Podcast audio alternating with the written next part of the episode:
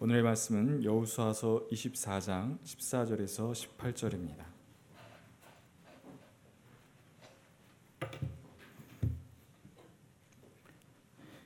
이렇게 말씀하셨으니 당신들은 이제 주님을 경외하면서 그를 성실하고 진실하게 섬기십시오. 그리고 여러분은 여러분의 조상이 강 저쪽의 메소포타미아와 이집트에서 섬기던 신들을 버리고 오직 주님만을 섬기십시오. 주님을 섬기고 싶지 않거든 조상들이 강 저쪽의 메소포타미아에서 섬기던 신들이든지 아니면 당신들이 살고 있는 땅 아모리 사람들의 신들이든지 당신들이 어떤 신들을 섬길 것인지를 오늘 선택하십시오. 나와 나의 집안은 주님을 섬길 것입니다. 백성들이 대답하였다. 주님을 저버리고 다른 신을 섬기는 일은 우리가 절대로 하지 않겠습니다. 주 우리 하나님이 친히 우리와 우리 조상을 이집트 땅 종 되었던 집에서 이끌어내시고 우리가 보는 앞에서 큰 기적을 일으키셨습니다. 또 우리가 이리로 오는 동안 줄곧 우리를 지켜주셨고 우리가 여러 민족들 사이를 뚫고 지나오는 동안에 줄곧 우리를 지켜주셨습니다. 그리고 주님께서는 이 모든 민족을 이 땅에 사는 아모리 사람까지도 우리 앞에서 쫓아내셨습니다. 그러므로 우리는 주님을 섬기겠습니다. 오직 그분만이 우리의 하나님이십니다. 이는 하나님의 말씀입니다. 오늘까지 우리를 인도하신 주님의 은총과 평강이 교우 여러분 모두와 함께 하시길 빕니다. 말씀드린 대로 오늘은 한 해의 마지막 주일입니다. 마지막이라고 말할 때마다 그 말은 독특한 울림이 되어 우리에게 다가옵니다. 마지막, 이 말은 우리를 울고 싶게 만들기도 합니다. 왜냐하면 아, 제대로 살아오지 못한 것 같은 그런 후회가 우리 속에 찾아오기 때문에 그렇습니다. 마지막이라고 하는 말은 언제나 우리를 반성적으로 돌아보도록 만들기도 합니다. 값없이 받은 시간이라고 하는 선물을 여러분은 얼마나 값지게 아, 살아왔는지요. 시간을 타고 아, 멋지게 살아오셨는지 아니면 시간에 떠밀려 곤두박질 치듯 정신없이 헤매고 살진 않았는지 돌이켜보지 않을 수가 없습니다. 제 느낌, 저의 느낌, 가만히 마지막을 생각해 보면 떠오르는 단어 몇이 있습니다. 갈팡질팡, 엄벙덤벙, 가리산이 없이 지나온 나날이 아니었나 하는 반성이 떠오르게 되는 겁니다.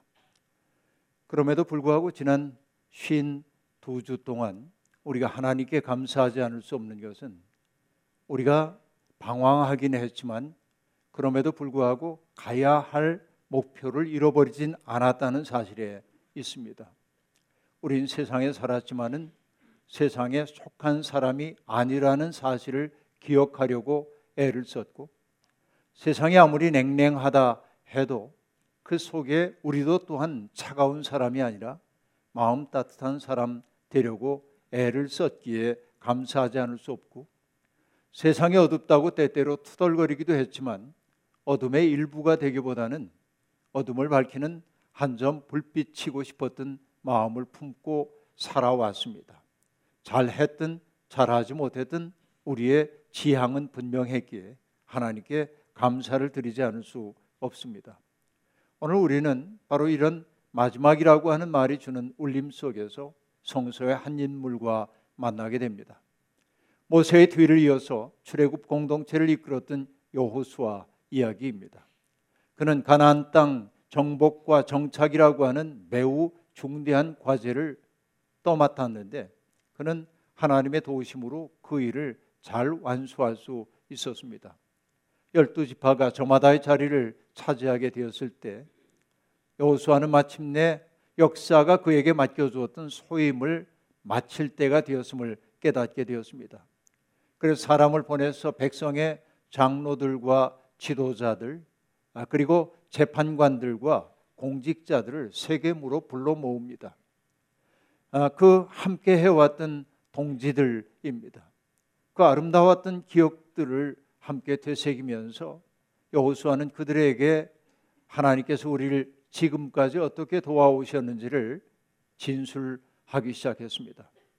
자기의 조상 아브라함이 메소포타미아 강 저편에 살고 있을 때 하나님이 그를 어떻게 불러내셨는지, 그리고 애굽 땅에서 그들이 종살이 하고 있었을 때 하나님이 어떻게 그들을 이끌어서 오늘의 자리에 이르게 하셨는지, 강구한 적들이 그들 앞을 가로막고 있을 때 하나님이 어떻게 그들을 몰아내 주셨는지에 대한 이야기를 다 들려주었습니다.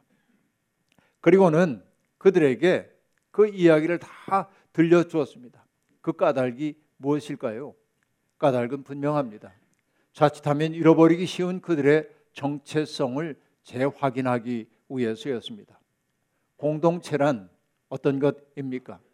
공동체는 기억을 공유하는 사람들의 모임이라고 말할 수 있습니다. 함께 아파하고, 함께 울고, 함께 기뻐하고, 또 함께 어려움을 헤쳐갔던 공동의 기억이 있을 때 우린 비로소 공동체로 지어져 가는 것입니다. 여호수아가 그처럼 자기들의 역사를 간단하게나마 돌아보았던 까닭은 바로 우리들이 기억 공동체 속에 속해 있다는 사실을 다시 한번 일깨워주고, 자기들의 정체성의 뿌리가 바로 그 기억 속에 있다는 사실, 그 기억의 핵심인 하나님이 자기들의 중심이라는 사실을 재천명하기 위한 것이었습니다. 그렇습니다. 이것이 정말 놀라운 사건이었습니다. 제가 좋아하는 유대인 라피 아브라함 조슈아 헤셀은 이야기합니다. 하나님의 섭리는 때때로 스타카토식으로 우리에게 전개된다는 겁니다. 그러니까 여간 주의를 기울이지 않으면 하나님의 구원의 멜로디를 알아차리기가 매우 어렵다 하는 얘기입니다. 하나님은 때때로 우리에게 멀리 계신 분처럼 느껴지기도 합니다. 하나님이 우리에게 무관심한 것처럼 느껴지기도 합니다. 그러나 먼 훗날 뒤를 돌아볼 때 비로소 하나님이 우리를 어떻게 인도하셨는지를 뒤늦게 깨닫곤 하는 것이죠.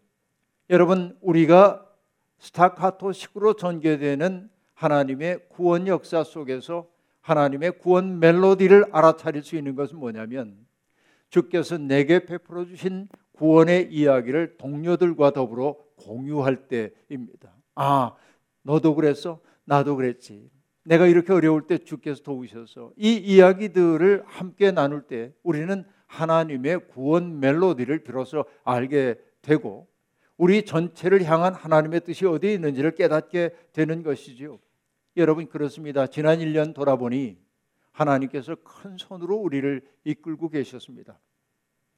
제가 좋아하는 독일의 동화 작가인 요타 바우어라고 하는 사람의 책 할아버지의 천사라고 하는 동화가 있습니다. 나이가 많아 병상에 누워있는 할아버지의 침상에 손자가 찾아옵니다. 할아버지는 친밀한 마음을 가지고 손자에게 자기의 삶의 이야기를 들려줍니다. 어린 시절 커다란 광장을 걸어질러 학교에 가야 했던 이야기, 물웅덩이에 빠질 뻔했던 이야기, 그리고 버스에 치일 뻔했던 그런 유년기의 이야기들을 다 들려줍니다. 흥미로운 대목이었습니다. 세상에 무서울 게 하나도 없었던 그 아이가 직면해야 했던 여러 가지 위험들에 대한 이야기도 들려주었습니다. 그리고 젊은 시절 나치가 이제 폭압적인 정치를 펼치고 있을 때 그가 얼마나 어려움을 겪어야 했는지도 이야기했습니다. 전쟁과 배고픔, 고된 노동, 이것이 할아버지를 얼마나 괴롭혔는지 할아버지는 손자에게 다 이야기를 들려줍니다. 그러나 그 고통 속에서도 기쁨이 있었습니다.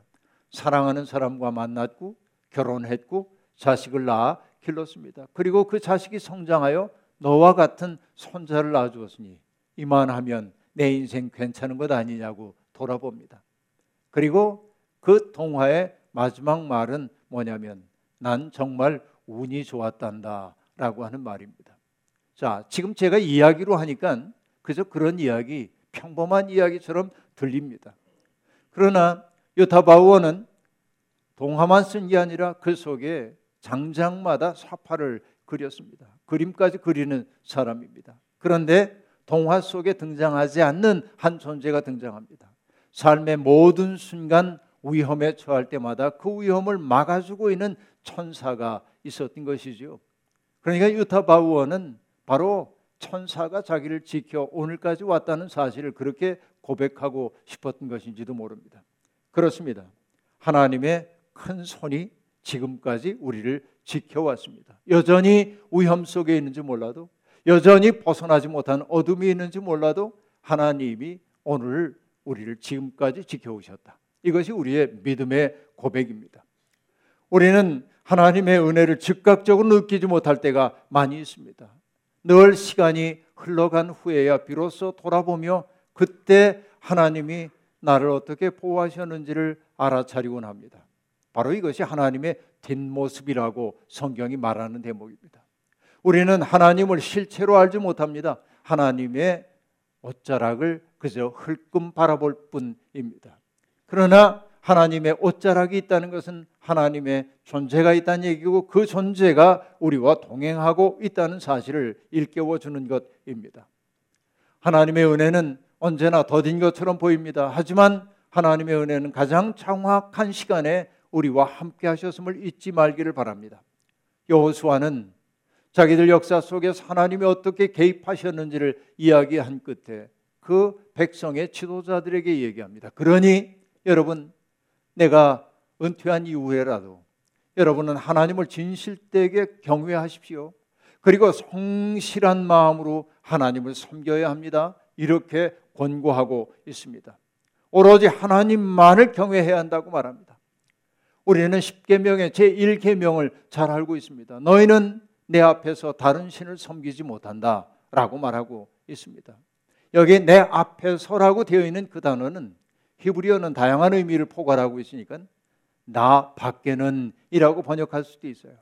그 때문에 많은 사람들이 나 밖에는 다른 신이 없다라고 하는 말로 받아들여서 여러분 사람들은 그 계명을 오해하기도 합니다. 그러나 여러분 그것은 유일신론을 강조하기 위한 계명이 아닙니다. 고대 세계는 많은 신들을 사람들이 섬기고 있었습니다. 그 신들은 주특기가 있었어요. 뭐 예를 들면 출산을 어, 담당하는 신이라든지 혹은 불을 담당하는 신이 있고 메신저가 되는 신들도 있고 전투를 관장하는 신도 있고 지혜의 신도 있고 다양한 신들이 있었습니다. 각 신들은 주특기가 있었고 게다가 자기들이 주재하는 영역이 분명히 있었습니다. 그래서 그 신들을 일러 뭐라고 하냐면 장소의 신들이라고 그래요. 그 신을 만나기 위해서는 그 자리에 가야 하는 겁니다. 그러나 야훼 하나님은 특정한 장소와 그리고 역할이 없습니다. 그 모든 것들을 다 하시는 분입니다. 그런데 여러분 나 외에는 내 앞에서 다른 신을 섬기지 말라고 하는 것은 여러분 내가 유일신이다라고 하는 걸 강조하기 위한 것 아니고 다른 뜻이 그 속에 있다고 우리들이 봐야 합니다. 다른 신들이 주로 했던 일들은 무엇입니까? 신들은 인간과 구별되었습니다. 인간과 신들이 구별되는 것은 뭐냐면 신은 죽지 않는 불사의 존재라고 하는 것입니다. 그래서 신들의 이야기를 보다 보면 그 신들은 때때로 비도덕적이고 비윤리적인 행위를 할 때도 있습니다. 그 때문에 그 신들은 인간들에게 윤리적 삶, 남들을 배려하는 삶을 요구하지 않습니다. 그 신들은 다만 인간이 자기들의 비위를 맞춰줄 것을 바라는 것이죠. 그 때문에 여러분 고대 세계의 신들은 대개 뭐냐면 힘 있는 사람들의 질서를 유지해주는 역할을 감당할 때가 아주 많이 있었습니다. 사제 계급들이 하고 있는 일들이 주로 그런 것입니다. 그러니까 힘없고 주변화된 사람들은 나 몰라라 했던 것이 고대 신들의 세계라고 볼 수 있습니다. 그러나 야훼 하나님은 어떤 분이었습니까? 이스라엘 사람들의 신음소리를 당신의 나라가 임하소서라는 기도로 들으시고 역사 속에 개입하셨죠. 주변화된 사람들, 소외된 사람들, 스스로의 힘으로 일어설 수 없는 사람들의 살 권리를 보장하기 위해 역사 속에 능동적으로 개입했던 분이 바로 야훼 하나님입니다. 그런 하나님을 믿는다고 하는 것은 무엇입니까? 너희들도 역사 속에서 강자의 편에 서는 사람들이 아니라 오히려 연약한 지체들을 소중히 여길 줄 아는 사람 되어야 한다는 얘기 아닙니까? 이것이 하나님을 경외함입니다. 내 앞에서 다른 신을 섬기지 못한다라고 하는 말은 바로 그런 의미를 거느리고 있다고 얘기할 수 있겠습니다. 그러나 여러분 사람은 어떠합니까? 생각하는 대로 살지 못합니다. 사는 대로 생각하게 마련이죠. 어느 신학자는 그렇게 얘기했습니다. 사람은 삶을 위한 도구를 바꾸는 순간 신까지도 바꾼다라고 얘기했습니다. 이 말이 여러분 어떤 얘기인지 잘 마음에 와닿지 않습니까? 여러분 부끄럽지만 제 경험 얘기할까요? 저는 자동차가 없죠. 그러니까 때때로 누구 자동차 얻어 탈 때가 많이 있습니다. 조그만 차를 타면 저도 저절로 겸손해집니다. 자세를 바로 해야 되고요. 겸손하게 가야 합니다. 큰 차가 앞에 오면 조심해 조심해 부딪히면 큰일이잖아. 그렇게 갑니다. 근데 큰 차를 탄 교우의 차를 얻어 타면 조그만 차가 얼쩡거리면 미워요. 쟤는 왜 얼쩡거리지? 그런 생각이 들어요. 여러분, 내가 서 있는 자리에 따라서 생각이 달라지더라, 그런 얘기예요. 삶을 위한 도구를 바꾸는 순간 신까지 바꾼다는 이 얘기는 얼마나 놀라운 일인지 모릅니다. 사람은 사는 대로 생각하게 마련입니다. 여러분, 나의 편의와 나의 행복을 위해서 선택하는 일이 습관이 되다 보면 우리는 하나님을 바꾸게 되는 거예요. 이게 두려운 일이라고 얘기할 수 있겠습니다.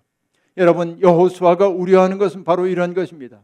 정착 생활에 돌입한 그 백성들이 광야에서의 초심을 잃어버린 채 정착 생활을 보장해 주었던 그 지역의 신들에게 머리를 조아리지 않을까 하는 염려가 있었기에 여호수아는 그 백성들에게 주님만을 경외해야 한다고 말하고 있는 것입니다. 그 하나님을 성실하게 섬겨야 한다고 말합니다.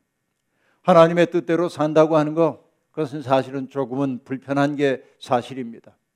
왜냐하면 하나님은 우리에게 늘 우리의 욕망을 충족시켜주는 분으로 다가오지 않습니다. 우리에게 내 욕망 조금 내려놔. 너 좋을 대로 살지 마라. 남 좋을 대로 살아. 주님이 우리에게 그렇게 요구하시기 때문에 그렇습니다. 그 때문에 하나님의 말씀을 이스라엘 백성들은 때때로 뭐라고 얘기했습니까? 부담이 되는 하나님의 말씀이 없습니까? 예언자에게 그렇게 얘기합니다. 하나님의 말씀은 부담스럽다는 거예요. 왜? 나의 욕망과 부딪히기 때문에 그렇습니다. 그러나 우리가 정말 하나님을 믿는 사람이 된다고 하는 것은 다른 것 아닙니다. 내 생각 내려놓고 하나님의 생각에 나를 맞추고 살기 시작하는 것. 그 일이 내 마음에 썩 드는 것은 아니지만 그럼에도 불구하고 그 속에 진미가 있다고 여기고 하나님의 뜻대로 살아내는 것입니다. 그러나 여러분, 오늘날 너무나 많은 사람들이 그런 하나님의 말씀보다는 번영의 복음에 즐겨 순종하고 있어요. 우리를 복되게 하고 건강을 주고 출세하게 만들어준다는 이야기에 사람들은 귀를 기울입니다. 자기 권력 욕에 사로잡힌 사람들이 사람들의 마음을 사기 위해 거짓 복음을 싸구려로 판매하고 있습니다.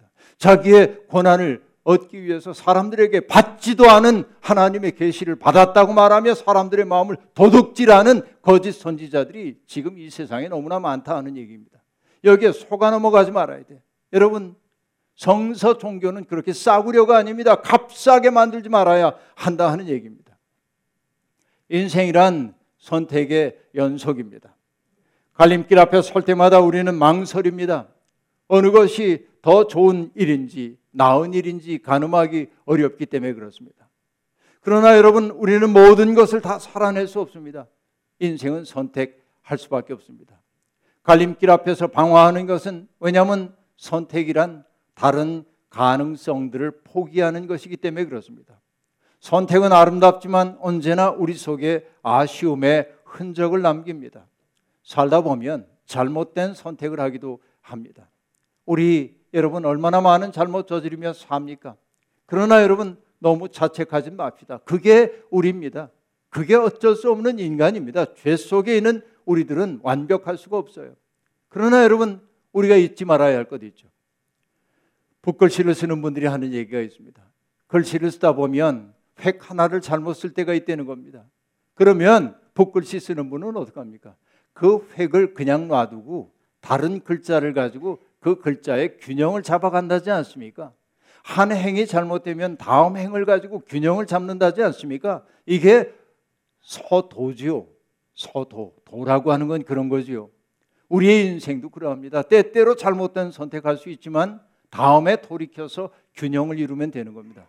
이걸 저는 뭐라고 얘기하냐면 지향이야. 지향을 잃어버리지 않으면 되는 겁니다. 내 삶의 지향을 잃지 않는 게 인생의 지혜다 하는 얘기입니다. 여러분, 성도들에겐 분명한 지향이 있죠. 우리의 표대 그리스도입니다. 그리스도의 장성한 분량까지 이루는 것이 우리 모두가 품고 있는 공통의 지향이라고 얘기할 수 있겠습니다. 순간순간 넘어질 수 있습니다. 순간순간 다른 길 갈 수 있습니다. 그러나 지향을 잃지 않은 사람은 돌이켜 그리스도를 향하여 서게 마련이에요. 이게 우리에게 주어져 있는 인생의 과정입니다.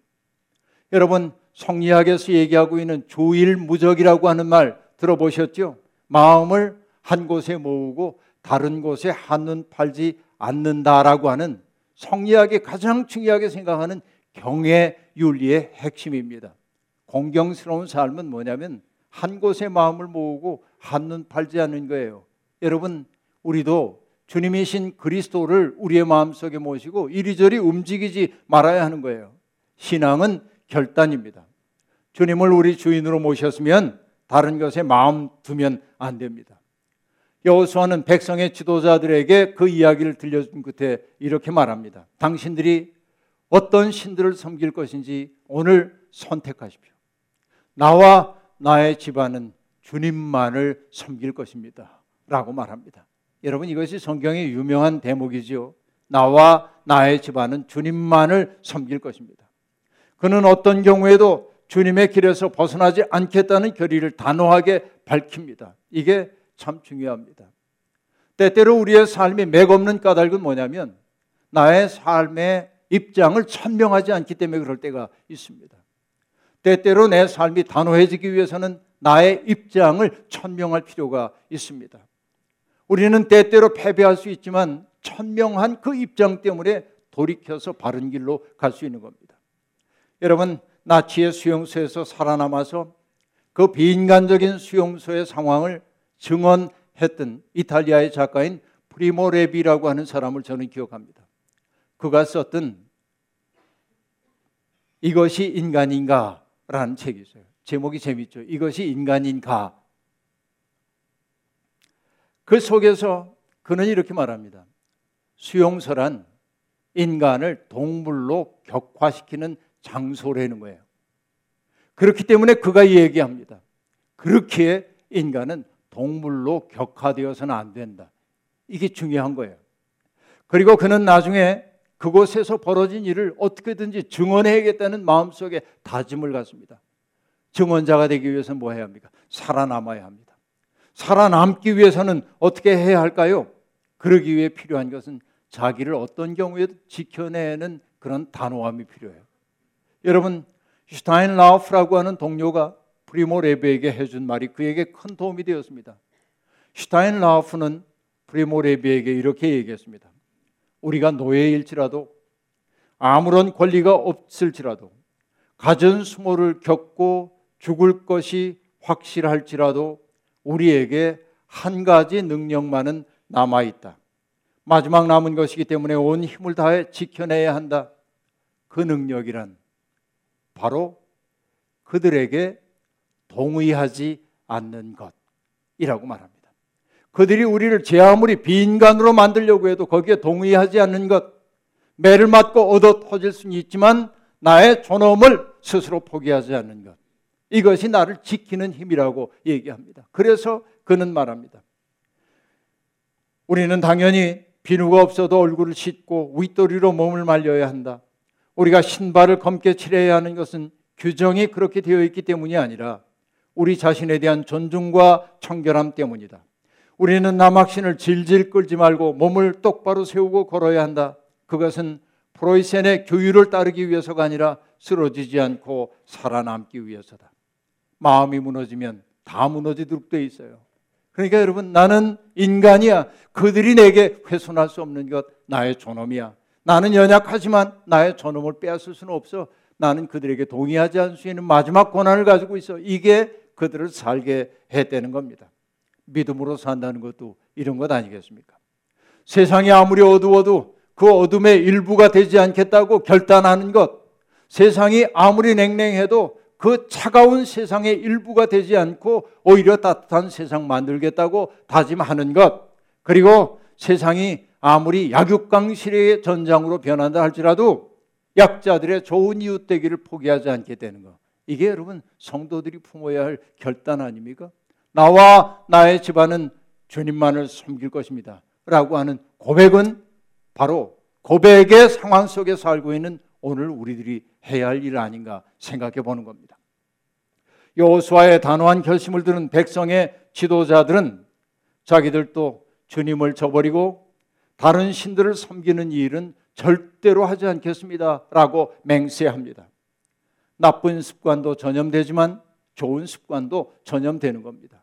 한 사람이 용기를 내면 다른 사람들도 용기를 내 새로운 삶을 시작합니다.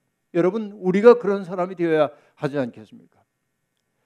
동물의 왕국이라고 하는 티비 프로그램에서 종종 나오는 것인데 수만 마리의 수백만 마리의 누떼가 초원을 가로질러 푸른 풀밭을 찾아 길을 떠납니다. 그러다가 거대한 강 앞에 당도하게 되죠. 누떼들은 당황합니다. 조상 대대로 알고 있습니다. 그 강에 악어가 살고 있다는 사실을, 그 속에 뛰어들었다는 죽을 수도 있다는 사실을 알기에 모든 누떼들이 망설입니다. 그 앞에서 어쩔 줄 모르고 전전긍긍합니다. 그러다가 어느 한 마리가 세찬 물살을 향해 뛰어들면 다른 누떼들도 일제히 물속에 뛰어듭니다. 물론 일부는 악어에게 희생당하지만 대부분의 누떼들은 강 건너에 당도하고 새로운 삶을 살게 되는 것이죠. 두려워서 뛰어들지 않았더라면 그들은 잠시 동안은 살 수 있을는지 몰라도 종족을 벗어날 수는 없었을 겁니다. 믿음이란 이런 것입니다. 믿음이란 용기입니다. 때때로 내가 무너질 수도 있지만 그러나 하나님의 생명은 무너질 수 없다는 사실을 알고 용기를 내는 것, 이것이 우리에게 필요한 일이라고 볼 수 있겠습니다. 믿음으로 산다는 것은 이런 것입니다. 백척간두 진일보, 백척의 아스라한 장딱 끝에, 장대 끝에 서서 일보를 더 내딛는 게 믿음이라고 하는 말입니다. 여러분 아시죠? 제사장들은 법궤를 메고 어떻게 했습니까? 홍해바다에 발을 들여놨습니다. 갈라지기 전에 요단강에 발을 들여놨습니다. 그때 강이 갈라졌습니다. 여러분, 베드로는 걸어오라고 하는 주님의 명령 들었을 때 넘실거리는 파도 속에 여러분 발을 내디뎠습니다. 안전한 배 안에 머물러 있지 않았습니다. 주님은 이 쓴 잔을 내게 물려달라고 기도했지만 하나님의 뜻이 어디에 있는지를 알았을 때 십자가를 향해 일어나 가자라고 말씀하심으로 십자가를 통해 생명의 길을 여셨습니다. 바로 이게 백척간두 진일보의 믿음 아니겠습니까? 여호수아의 확고한 결의, 그것을 듣자 다른 이들도 그 결의에 동참했습니다. 입으로 고백한다는 게 참 중요합니다. 백성의 지도자들도 여호수아의 그 단호하고 확고한 믿음의 고백을 듣고 자기들도 똑같은 이야기를 합니다. 주께서 우리를 어떻게 돌봐주셨는지. 그리고 입으로 신함으로 그들은 하나님의 구원의 그 기억을 자기들의 몸과 마음 속에 새기고 되었습니다. 그렇습니다. 오늘 우리는 한 해의 마지막 주일을 보내고 있는데요, 모세도 자기의 일생을 돌아보면서 백성들에게 그런 유언처럼 남긴 말이 있죠. 유명한 말입니다. 마치 독수리가 그 보금자리를 뒤흔들고 새끼들 위에서 포덕이며 날개를 펴서 새끼들을 받아 그 날개 위에 업어 나르듯이 주님께서만 홀로 그 백성을 인도하셨다. 다른 신은 옆에 있지도 않았다라고 말합니다. 올 일 년 주님께서 우리를 그렇게 받아주셨습니다. 여전히 우리는 슬픔 속에 있는 이들이 있습니다. 여전히 이해할 수 없는 일들 때문에 울고 있는 이들이 있습니다. 그럼에도 불구하고 우리가 산자의 땅에 있습니다. 주님의 은총이 지속되고 있는 것입니다. 이제 우리는 한 해를 마감하면서 하나님 앞에 다짐해야 합니다. 다른 신들이 아니라 오로지 야훼 하나님만을 주님으로 모시고 살겠다고 말입니다. 주님의 마음에 우리의 마음 접속시키고 주님의 마음을 기본음 삼아 우리의 마음을 조율하며 우리는 하늘의 선율 노래하는 새 사람이 되어야 합니다. 그리고 이 어두운 세상을 밝히려는, 이 차가운 세상에 봄의 소식을 가져오려는 주님의 꿈을 위해 우리의 손과 발을 그분에게 맡기며 살아야 합니다. 이것이 새날을 앞에 둔 우리의 결심이 되어야 합니다.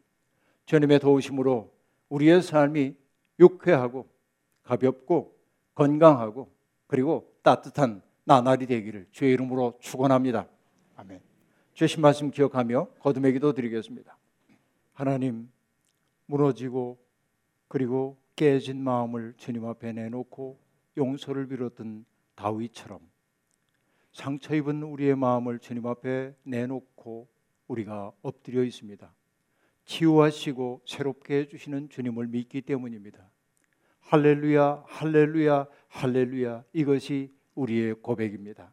주님, 우리를 오늘까지 이끌어 주셨으니 앞으로도 우리를 지키시고 우리를 통하여 주님의 꿈 이루어 주시옵소서. 예수님의 이름으로 기도하옵나이다. 아멘.